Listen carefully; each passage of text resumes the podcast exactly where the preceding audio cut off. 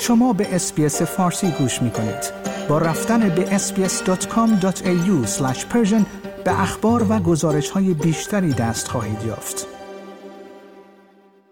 پلیس فدرال استرالیا سازمان اطلاعات و امنیت استرالیا و ارتش استرالیا به صورت مشترک در حال انجام تحقیقاتی پیرامون مداخله نیروهای خارجی هستند.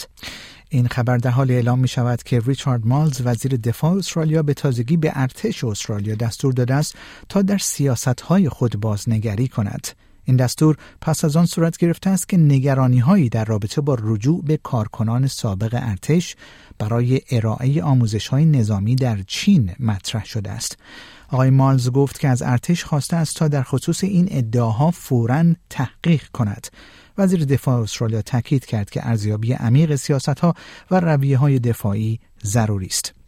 وی روز چهارشنبه گفت اطلاعاتی که تا کنون در اختیار من قرار گرفته است شواهد کافی برای نیاز به بررسی دقیق در مورد کفایت سیاست ها و رویه های دفاعی فعلی برای رسیدگی به این موضوع را نشان می دهد. و افزود بنابراین من به این بخش دستور دادم که این روند را آغاز کند. این امر در حالی رخ می دهد که در حال حاضر تعدادی از پرونده ها مربوط به مداخله نیروهای خارجی توسط پلیس فدرال استرالیا، سازمان اطلاعات و امنیت استرالیا و ارتش در حال بررسی است. آقای مارلز در خلال یک کنفرانس مطبوعاتی در پارلمان گفت این نکته پنهانی نیست که فعالیت های دفاعی، افراد و دارایی ها هدف سرویس های اطلاعاتی خارجی هستند.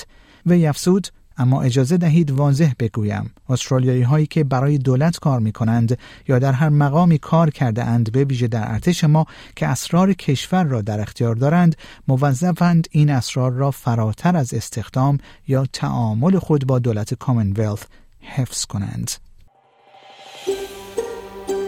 آیا می خواهید به مطالب بیشتری مانند این گزارش گوش کنید؟ به ما از طریق Apple Podcast، Google Podcast، Spotify یا هر جای دیگری که پادکست های خود را از آن می گیرید گوش کنید.